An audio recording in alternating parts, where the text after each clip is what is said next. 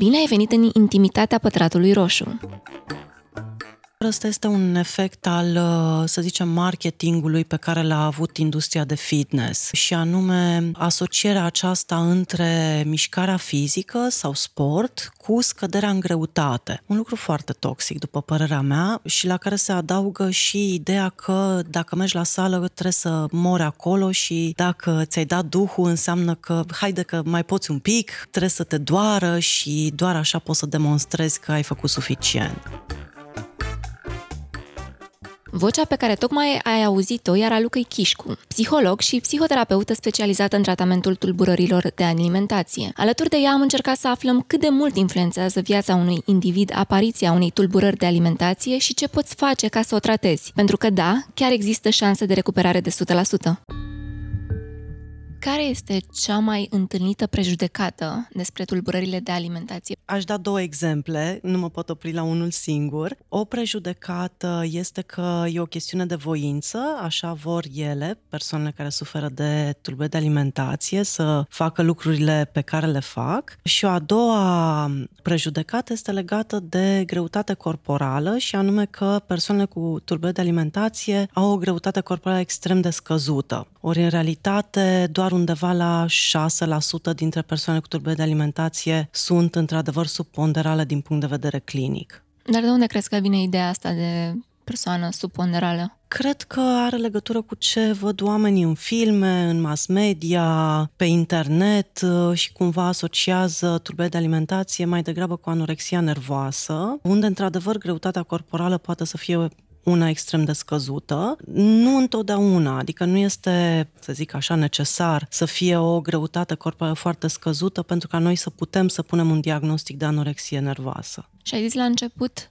că așa vor ele. De ce ar vrea cineva să sufere exact. de o astfel de problemă? Asta mă întreb și eu, cum te poți gândi că cineva își dorește acest lucru, pentru că este o suferință uriașă în spate. Adică vorbim de foarte multă vinovăție, foarte multă rușine, foarte multă teamă și de tulburări care afectează absolut toate domeniile vieții. Deci nimeni nu-și dorește așa ceva. Și când spui domeniile vieții, Mă refer la performanțele școlare sau academice, performanțele la locul de muncă, viața socială, viața intimă, hobby-urile, practic mâncarea este peste tot în jurul nostru și este o nevoie fiziologică pe care o avem zilnic și e clar că atunci când apare o problemă în zona asta, te vei confrunta cu ea zilnic și pentru foarte mult timp. Ai spus școlar, deci nu se limitează doar la adulți. În niciun caz. Din păcate, de regulă, trebuie de alimentație debutează undeva spre sfârșitul pubertății, începutul adolescenței sau în adolescență și, iarăși, din păcate, continuă de multe ori până în viața adultă ok, ce ar putea să producă o astfel de schimbare într-un adolescent? Adică de ce ar începe să se comporte într-o manieră care îi afectează până la urmă viața? De cele mai multe ori uh, lucrurile pornesc într-un mod destul de inocent aparent, adică o să slăbesc și eu 2-3 kg și ce bine o să mă simt și totul va fi foarte bine. Acum, factorii care conduc la dezvoltarea unei tulburări de alimentație țin și de parte biologică, adică știm că, de exemplu, în anorexia nervoasă avem o predispoziție genetică care se poate activa în momentul în care scad din aportul caloric și scad în greutate. La unii oameni lucrul ăsta se întâmplă chiar și atunci când uh, scad foarte puțin în greutate uh, și sigur că la asta se asociază și ceilalți factori care țin de, să zicem, personalitatea persoanei, personalitățile mai perfecționiste, de exemplu, sunt mai predispuse să dezvolte o tulburare cum e anorexia nervoasă, țin de mediul în care trăiesc, adică dacă este un mediu care încurajează scăderea în greutate sau apreciază corpurile slabe, oamenii ajung să internalizeze această dorință de a avea o greutate corporală scăzută și atunci vor începe să țină diete sau să scadă din aportul alimentar, lucru care le poate declanșa o tulburare de comportament alimentar. Altfel spus, întotdeauna o tulburare de comportament alimentar pornește de la o restricție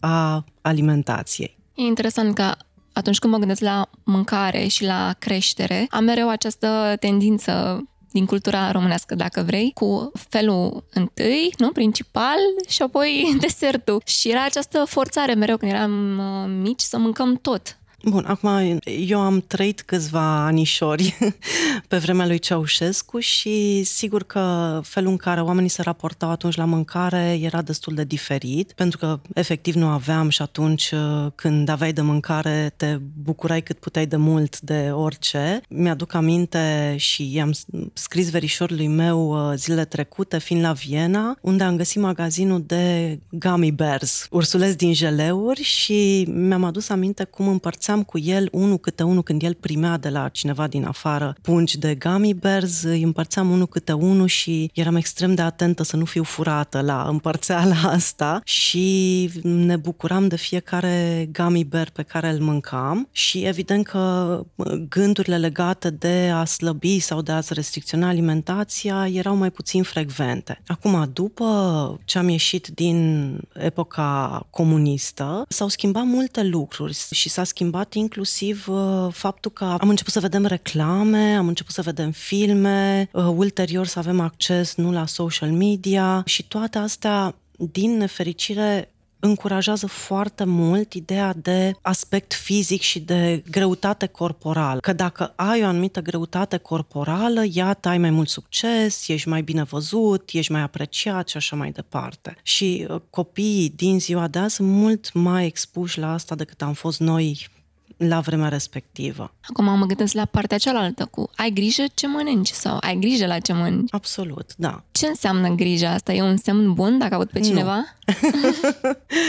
Nu. nu, nu cred că trebuie să avem foarte multă grijă la ce mâncăm. Sigur că trebuie să vezi cumva ce te face să te simți bine, să fii atent la nevoile și la poftele pe care le ai, să fii atent un pic la nevoile corpului. Dar asta nu înseamnă să-ți petreci foarte mult timp fiind foarte atent la ce mănânci. Pentru că nu poți să iei o singură porție de mâncare și să tragi o concluzie. Cumva alimentație trebuie să fie mai degrabă ceva foarte flexibil, adică să te uiți cumva în urmă la cum am mâncat anul ăsta și eventual să tragi o concluzie că poate ar trebui să mănânc mai multe legume, să zicem. Dar mai mult de atât, uh, mă tem că poate să devină foarte toxic. Cineva a întrebat ce ar trebui să facă părinții în cazul copiilor sau adolescenților cu tulburări alimentare. Ar trebui să ia măsuri urgente pentru că e important să intervenim cât mai repede, o intervenție rapidă crește șansele de recuperare și pașii pot să fie ori să se adreseze unui psiholog sau unui psihoterapeut mai degrabă, fie să se adreseze direct medicului psihiatru care va stabili un diagnostic și un plan de tratament. Și la ce semne să fie atent totuși părintele? Că poate e doar o senzație. Deci nu am mâncat uh, desertul când îl dădeam. Cine știe ce face? Ha, bun. Ok.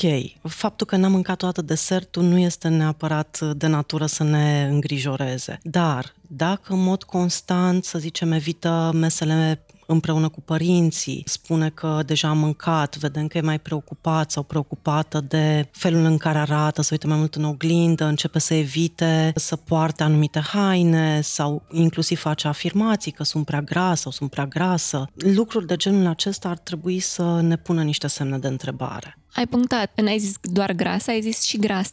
Da. Pentru că problemele astea se întâmplă și în cazul Așa bărbaților, este. băieților. De ce există această senzație că doar femeile au această problemă? Pentru că mult timp, um, n-aș zice neapărat că au fost mai puține cazuri înregistrate la bărbați, pentru că nu știm asta. Știm că în ultima vreme a existat o mai mare conștientizare a faptului că și bărbații pot să aibă tulburări de comportament alimentar. Au fost de altfel diverse vedete care au ieșit public, bărbați care au ieșit public și au spus că au suferit sau că suferă de o tulburare de alimentație, ceea ce i-a încurajat și pe alții să caute ajutor și atunci în ultima vreme vedem că avem mai mulți băieți sau bărbați care sunt diagnosticați cu aceste tulburări. Dar, repet, nu știm dacă înainte erau mai puțini sau pur și simplu suntem noi mai conștienți și ei mai dispuși să caute ajutor. Cineva a întrebat ce legătură are o tulburare de alimentație cu rușinea și vina? Are o legătură destul de mare, pentru că, de fapt,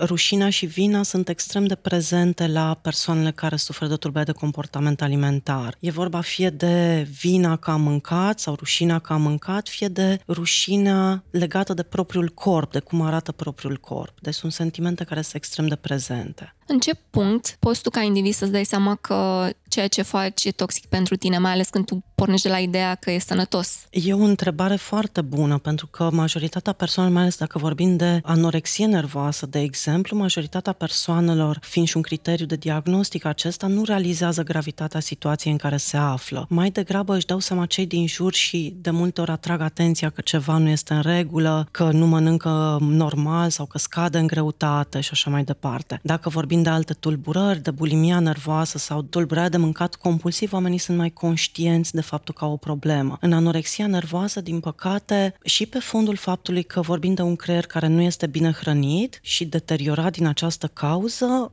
oamenii nu mai au efectiv capacitatea să-și dea seama că sunt bolnavi. Nu este o chestiune din nou de reavoință, faptul că îi spui unei persoane că, uite, văd că ai o problemă și el spune, nu, eu n-am nicio problemă, ceilalți uh, sunt nebuni și mă bat la cap și nu își dau seama că eu mă simt foarte bine. Deci nu e de reavoință, ci pur și simplu e o incapacitate de a-și da seama că sunt extrem de grav bolnavi. Și în cazul celorlalte două tipuri de tulburări menționate de tine, cam care sunt uh, caracteristicile, dacă ar fi așa să le recunoaștem? Cumva toate aceste tulburări au un nucleu comun și anume o preocupare excesivă legată de greutate și de formă corporală sau de controlul alimentației. Ele diferă prin, mai degrabă prin greutatea corporală decât prin comportamentele pe care persoanele le adoptă, pentru că comportamente pe care le vedem în bulimia nervoasă le putem întâlni și în anorexia nervoasă. Asta este un lucru mai puțin cunoscut și anume că în bulimia nervoasă avem aceste episoade de mâncat compulsiv, respectiv consumul unei cantități mari de alimente într-un timp foarte scurt și însoțit de un sentiment că îmi pierd controlul, că nu pot să controlez cât mănânc sau ce mănânc și urmată de comportamente de purgare, care pot să însemne vărsături sau uh, consum de laxative sau diuretice sau de sport practicat excesiv. Acest lucru se poate întâmpla și pe parcursul unui episod de anorexie nervoasă, adică și în anorexia nervoasă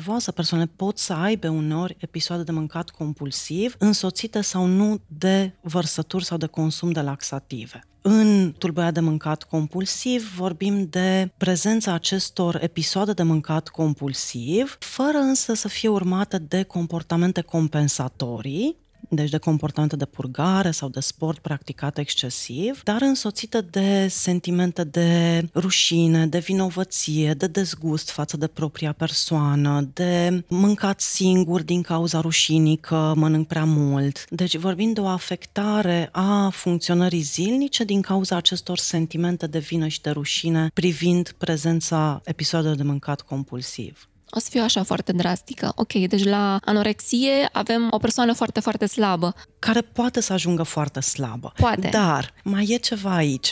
Un diagnostic chiar și mai puțin cunoscut respectiv cel al anorexiei nervoase atipice, diagnostic care se poate pune la persoane care sunt normoponderale, supraponderale sau cu obezitate, uh, dar care prezintă aceste caracteristici ale anorexiei nervoase, fără însă a avea o greutate corporală foarte scăzută. Deci vorbim, pentru că vorbim totuși de niște tulburări care sunt psihice și avem nevoie de niște criterii de diagnostic care sunt mai degrabă psihice, deci de această preocupare excesivă legată de, de greutate și de formă formă corporală, de restricție a aportului alimentar, de comportamente care vizează imaginea corporală și așa mai departe. Un ascultător a întrebat um, cum poți lua kilograme în plus dacă ai anorexie?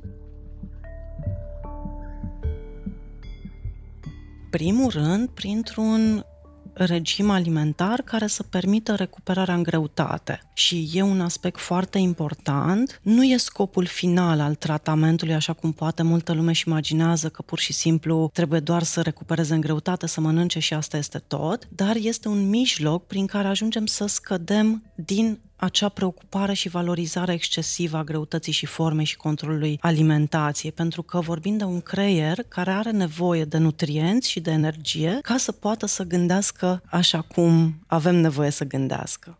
Ce ar însemna o recuperare în cazul unei persoane care suferă de anorexie și ajunge destul de departe în calorii, mai ales că există o fixație pe partea asta? E o discuție lungă legat de cum ne dăm seama că o persoană este recuperată sau care ar fi criteriile de recuperare și pot să zic că specialiștii nu s-au pus cu totul de acord asupra unor criterii clare privind ce înseamnă recuperarea din anorexie nervoasă. Pe de altă parte, în cazul unor persoane putem vorbi de recuperare de 100%, în cazul altora doar de 70 sau 80%, ținând cont nu doar de recuperarea fizică, evident, ci și de recuperarea, să zicem așa, comportamentală și cognitivă cumva partea cognitivă fiind ultima care ne așteptăm să se recupereze. Unul dintre motive este faptul că din momentul în care o persoană, bun, anorexia nervoasă, scăderea în greutate, așa cum spuneam, afectează creierul, nu mintea, ci efectiv creierul, adică vorbim de o pseudoatrofie cerebrală care se vede pe RMN, iar recuperarea, deci vorbim de o pierdere a materiei cenușii, care începe să se recupereze din momentul în care persoana s-a recuperat în greutate. Deci asta înseamnă că din momentul în care eu m-am recuperat în greutate, va mai dura aproximativ 6-12 luni până când creierul meu se va reface. Și cumva aici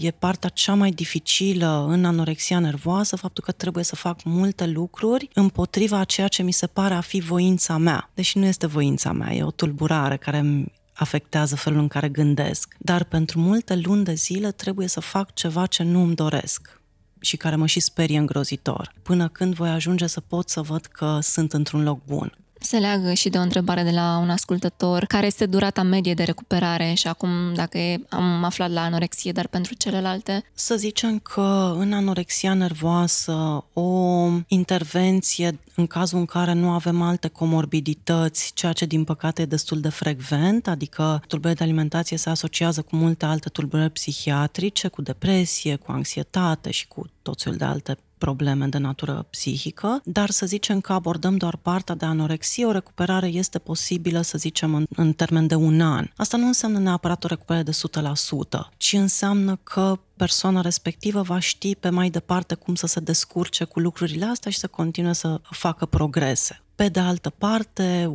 unii specialiști spun că putem vorbi de o recuperare de 100% dacă avem o recuperare fizică, o recuperare comportamentală și cognitivă, pe parcursul a șapte ani de zile, deci dacă timp de șapte ani de zile persoana nu mai are nicio recădere. Lucru care iarăși este destul de frecvent. Dar nu vreau să las impresia că e o problemă lipsită de speranță sub nicio formă. Recuperarea este posibilă și chiar și la vârstă adultă este posibilă și n-am auzit pe nimeni care să regrete că a ajuns acolo. Asta e un lucru bun, însă din păcate avem și întrebarea asta. Pot pune viața în pericol? Din păcate, da. Dacă vorbim mai ales de anorexia nervoasă, de tulburarea psihiatrică cu cel mai crescut uh, risc de deces, cu cea mai mare rată de mortalitate, deci da, pot să pună în pericol viața într-un mod foarte serios, la fel și la celelalte tulburări și uneori chiar și faptul că e o tulburare de alimentație subclinică, deci care nu întrunește, să zicem, toate criteriile de diagnostic, poate să creeze mari probleme de sănătate. Și dau un exemplu, faptul că țin diverse diete pe parcursul adolescenței sau la începutul tinereții, mă poate costa după aceea imposibilitatea de a avea copii și că tot ai intrat în acest uh, capitol, cum afectează pe plan intim, mai ales când te raportezi la propriul corp, dar și interacțiunea cu altcineva. Din păcate, de multe ori afectează într-adevăr destul de mult relațiile intime și viața sexuală și multe paciente și mulți pacienți spun că le este foarte greu în momentele intime să nu se gândească la cum arată, au diverse comportamente de evitare, adoptarea unor poziții sexuale în care să nu mi se vadă anumite părți ale corpului sau să evit ca partenerul sau partenera să-mi atingă anumite părți ale corpului. Deci e un pic greu să te bucuri de moment când uh, te gândești doar la cum arată fundul sau burta sau dacă mă atinge pe burtă și vede că sunt grasă sau m-am îngrășat sau lucruri de genul acesta. Și libidoul este sub o formă sau alta afectat? Dacă vorbim de anorexie nervoasă, cu siguranță da. Și o altă caracteristică care nu se întâlnește la toate persoanele cu anorexie nervoasă, dar la majoritatea, este amenorea, adică pierderea menstruației și da, cumva, să zicem că organele sexuale revin la faza de prepubertate. E o formă normală de protecție a corpului, adică în momentul în care nu ai destulă energie pentru tine, corpul se gândește că nu e cazul să mai produci încă o ființă.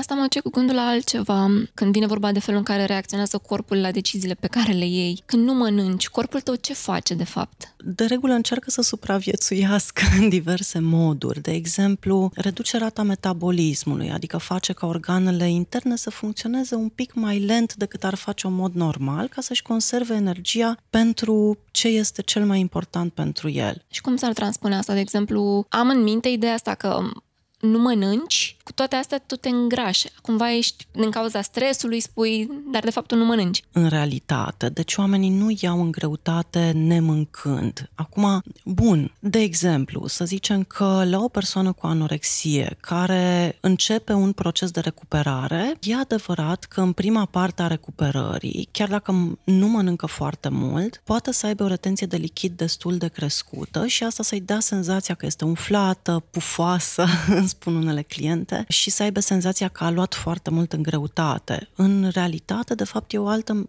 formă prin care corpul se recuperează, adică are nevoie de o retenție un pic mai mare de lichid în prima parte a recuperării. Asta nu e ceva ce durează foarte mult, adică vorbim de poate 4-6 săptămâni și diferă de la o persoană la alta. Și e un semn pe care noi îl considerăm bun. Cred că am un scenariu diferit pe subiectul ăsta. Oamenii care zic asta și susțin asta cu tărie, ne mâncând, și să zicem o zi sau două, evaluează foarte prost aportul de mâncare după. Nemâncând o anumită perioadă de timp, se pare că meriți ca la următoarea masă care vine să fie mai mult sau mai uh, plăcut ceea ce ne duce și în zona de comfort food. Depinde când te prind momentele astea și da, poate fi adevărat că există o îngrășare pentru că tu nu evaluezi corect Cred că e posibil să fi înțeles eu greșit întrebarea atunci. Nu, are mai multe nuanțe. Sau are, are mai, mai multe, multe nuanțe.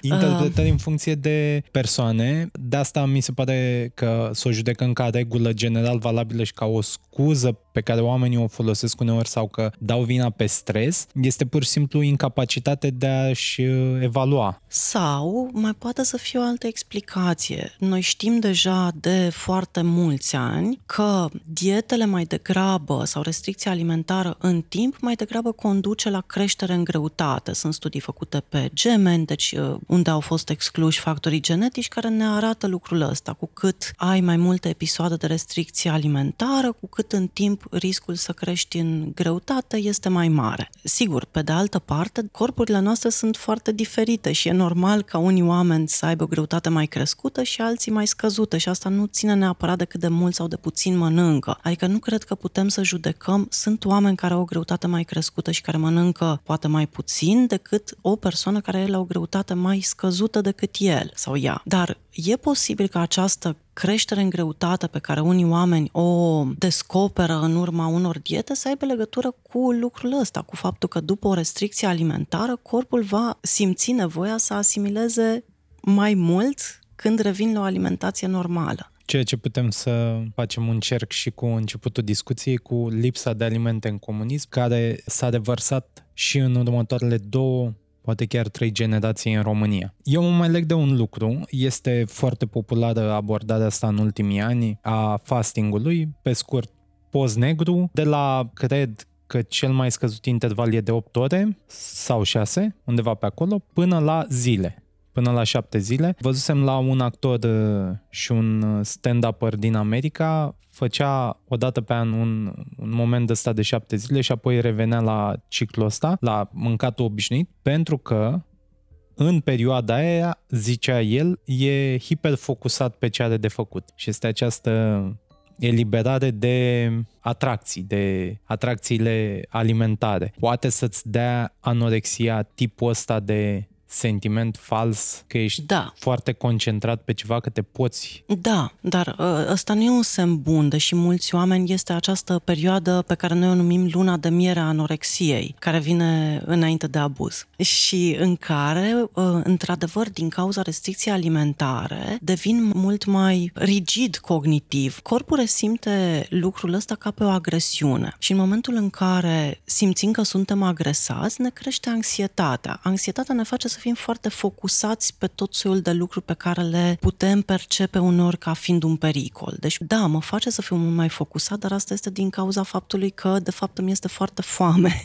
și am un creier care nu funcționează, de fapt, bine. Mutăm uh, discuția din nou către cuplu cu una dintre întrebările ascultătorilor, cu mecanismul de propagare a unei tulburări alimentare în cuplu, dacă există import de obiceiuri sau dacă la presiunea celeilalte părți poate fi o îmbunătățire sau o înrăutățire foarte gravă. Da, se discută foarte mult chiar și despre implicarea familiei la pacienții adulți, tocmai pentru că există această lipsă de conștientizare asupra gravității situației, precum și o dificultate foarte mare să urmezi un program de recuperare. Și da, cred că dacă suntem în cuplu, susținerea partenerului este extrem, extrem de importantă și e important ca partenerul să nu aducă mereu trigger sau alte credințe disfuncționale în uh, cuplu, cum este, da, da, haide că poate nu mai mâncăm prăjeli, că ne face bine sau tot soiul de lucruri de genul ăsta, sau hai să mergem împreună la sală sau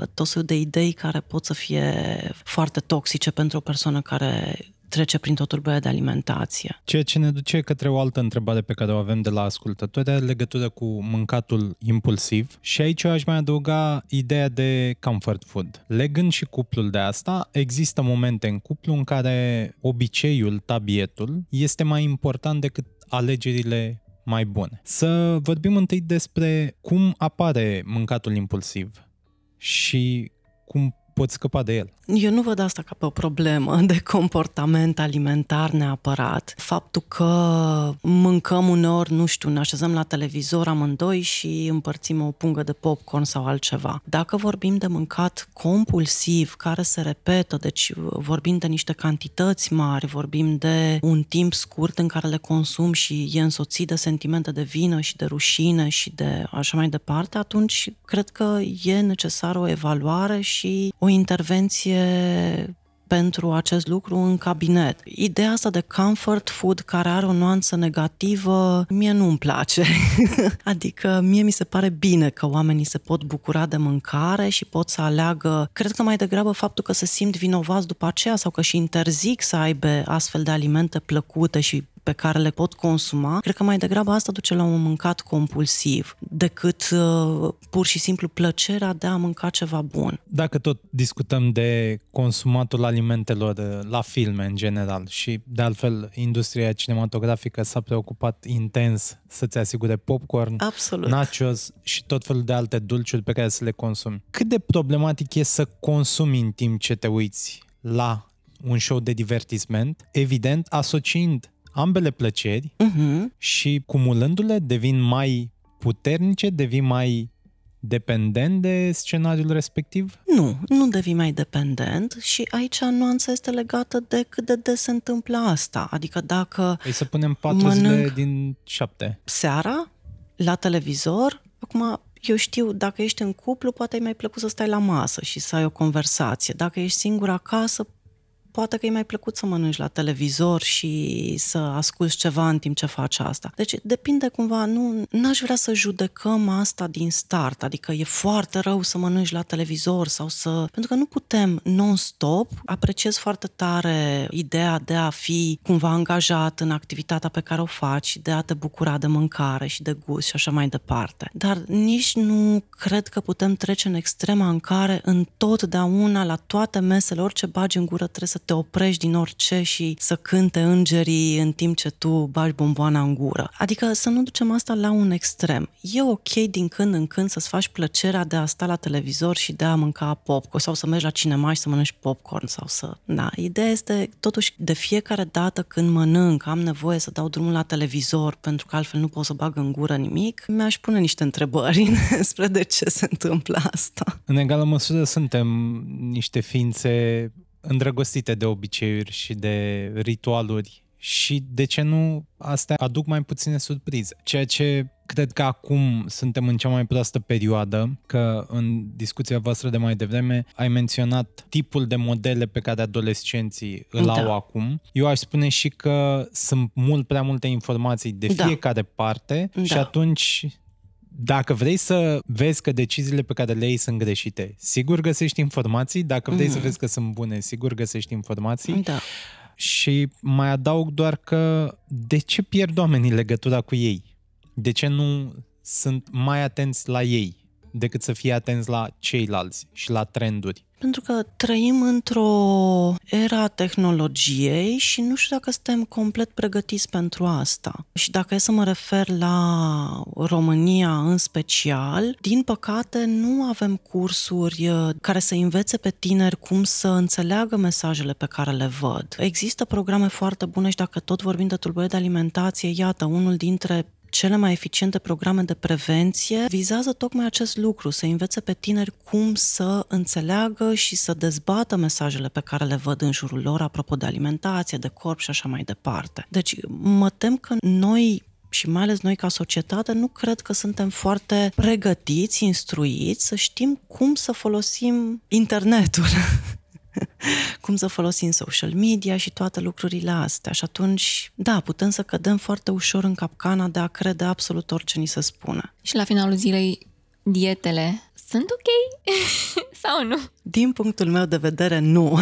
Categoric nu. Deși ai menționat la un moment dat că pentru recuperare e necesar un regim. Da. Este o diferență de nuanță. Este o mare diferență pentru că acolo, într-adevăr, vorbim de lucruri care, din punct de vedere medical, pot să meargă foarte, foarte prost. Adică o persoană cu anorexie nervoasă aflată la o greutate corporală scăzută poate să fie extrem de instabilă medical, la modul în care poate să aibă nevoie de internare și de o echipă întreagă care să gestioneze problemele medicale care vin din subnutriție. Deci acolo e nevoie de cineva care să monitorizeze starea de sănătate în permanență, sunt diverse analize de sânge care se fac, control cardiologic, sunt o grămadă de probleme. Una dintre ele este și sindromul de refeeding, de care poate ne-am temut prea mult în, uh, înainte și care acum nu mai este chiar așa o sperietoare, dar care reprezintă un dezechilibru pe parcursul realimentării și care prezintă risc crescut de deces. Deci sunt probleme medicale severe care trebuie abordate printr-un regim alimentar și prin o grijă medicală specială. Și că tot vorbim de grijă. Ce ai prezentat tu e un caz sever. Da. Dar ce fac dacă eu, eu uh-huh. ca individ, știu că e ceva neregulă cu felul în care mă mănânc, dar nu mm-hmm. mă încadrez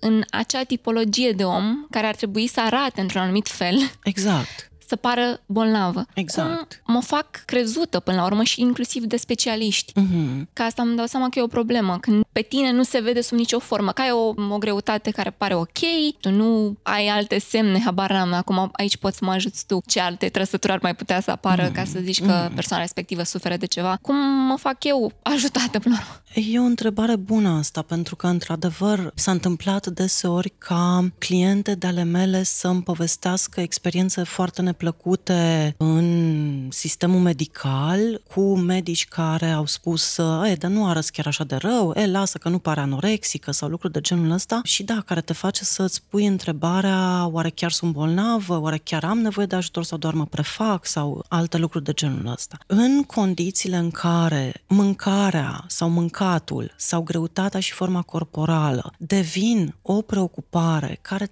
te afectează zilnic, cred că este o problemă semnificativă pe care trebuie să o adresezi cel puțin unui psiholog. Cum ai siguranța că omul acela chiar va, va ține cont de ceea ce îi spui? Că tu ești, să zicem, că ești o mhm. excepție. Mm-hmm. Eu poate ajung, nu știu, pe mâna altui tip de terapeut care, din contră, în loc să mă ajute prin reacția pe care o are, mai mult mă afundă. Ce aș putea să aduc în față? Să spun, hei, uite, am acest tipar de mm-hmm. comportament. Mm-hmm. E... Care mă deranjează, care mi afectează funcționarea și pentru care am nevoie de ajutor. Eu sper, totuși, că acest lucru să nu se întâmple. Acum, sigur că sunt destul de conștientă că avem nevoie de mai multe informații și de o mai bună conștientizare în România pe această problematică a tulburării de alimentație. Un psihoterapeut, în mod normal, totuși ar trebui să poată să identifice o tulburare de comportament alimentar, pentru că avem totuși niște criterii de diagnostic pentru asta, pe care orice terapeut cred că ar trebui să le cunoască. Deci ăsta ar fi un semn că dacă nu se întâmplă, e mai bine să mergi mai departe. Și încuraja, eu, eu aș încuraja oamenii să nu renunțe, adică să continue să caute ajutor până când îl găsesc.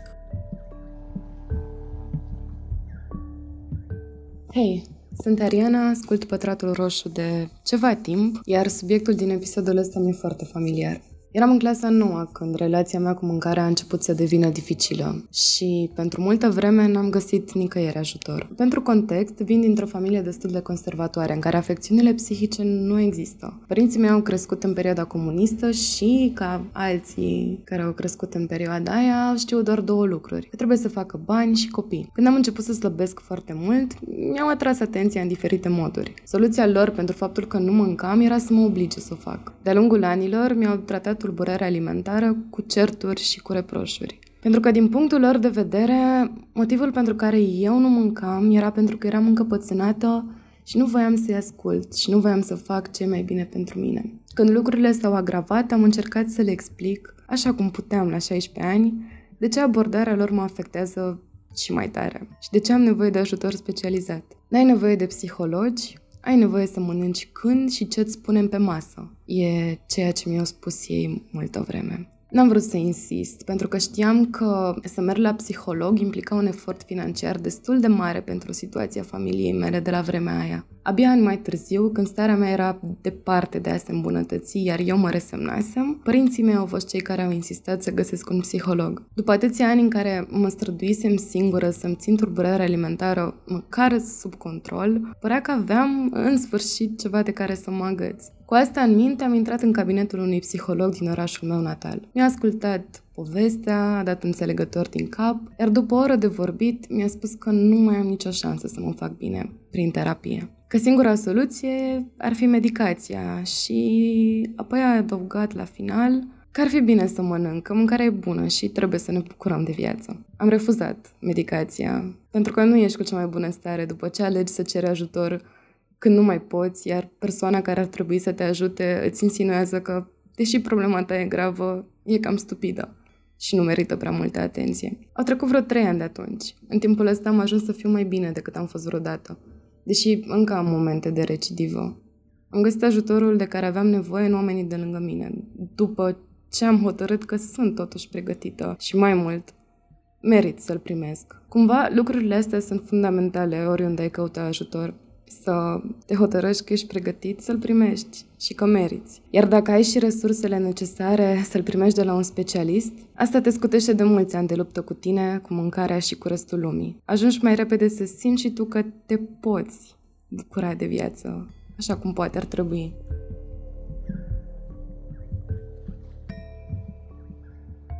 La ce m-a mai dus pe mine în discuția asta e bullying din online, când uh, vezi o persoană care e grasă, că am mm-hmm. văzut că ai folosit și tu cuvântul mm-hmm. ăsta, tin să-i spui, păi du-te la sală, de ce nu faci sport? Și persoana respectivă spune, păi fac sport dar nu se întâmplă nimic. Și picăm în extrema asta la altă, unde sănătatea e asociată cu sportul. Cât de mult uh, sănătate există în acest comportament în care faci sport și îți numeri caloriile și alte substanțe pe care le mai mm-hmm. folosești pentru că ai nevoie, nu știu, de proteine și așa mai departe. Unde pici, de fapt, într-o extremă. Într-adevăr, ăsta este un efect al, uh, să zicem, marketingului pe care l-a avut industria de fitness și anume asocierea aceasta între mișcarea fizică sau sport cu scăderea în greutate. Un lucru foarte toxic, după părerea mea, și la care se adaugă și ideea că dacă mergi la sală trebuie să mori acolo și dacă ți-ai dat duhul înseamnă că haide că mai poți un pic, trebuie să te doară și doar așa poți să demonstrezi că ai făcut suficient. Eu cred că, într-adevăr, și nu doar eu, sunt foarte multe studii care ne arată că, într-adevăr, mișcarea fizică se asociază cu o stare de sănătate mai bună, cu o dispoziție mai bună și cu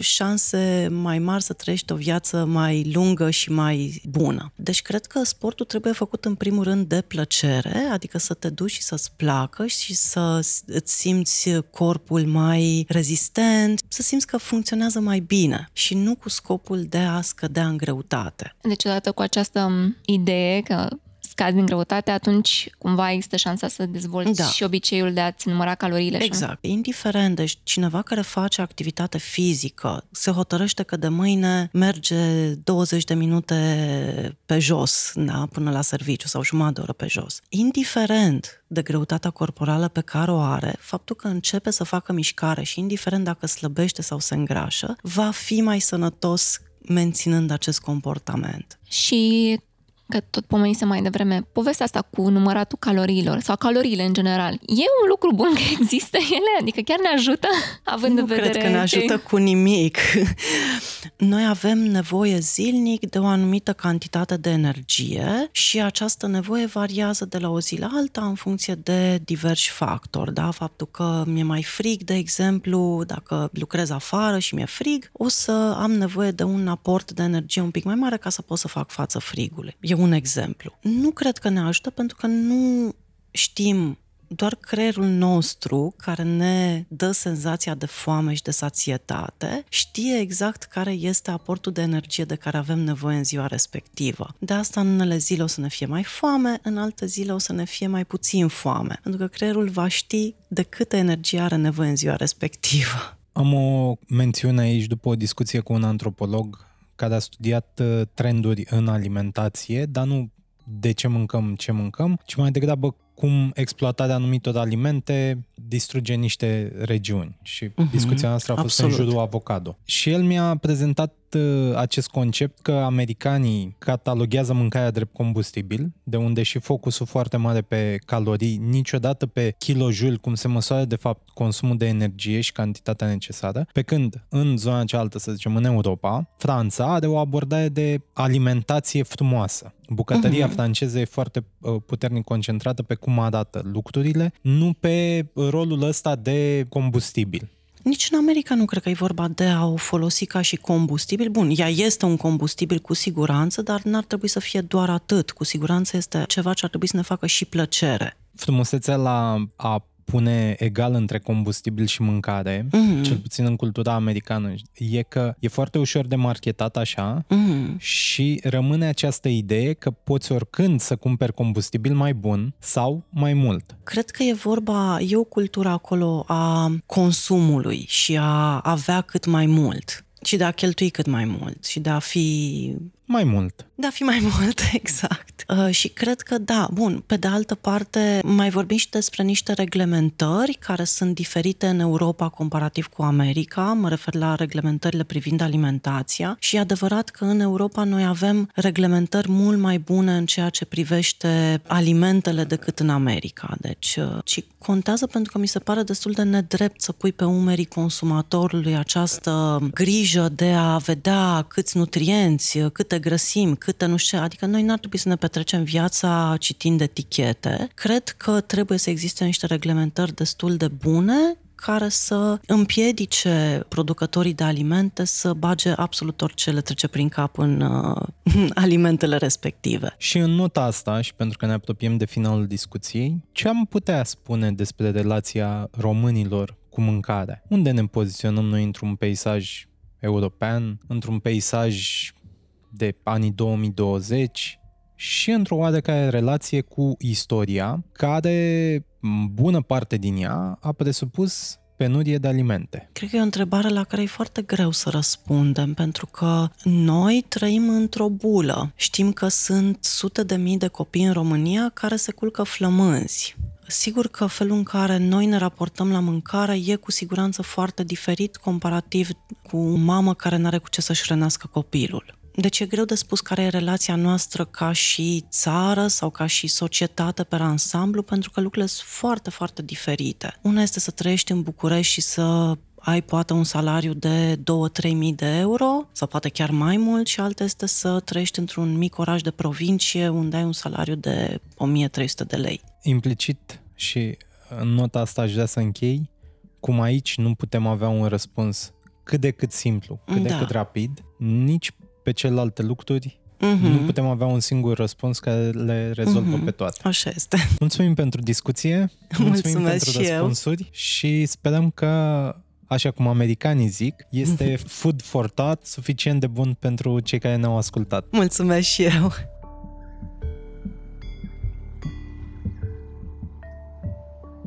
Podcastul Pătratul Roșu este realizat de Dana Alecu și Răzvan Baltărețu.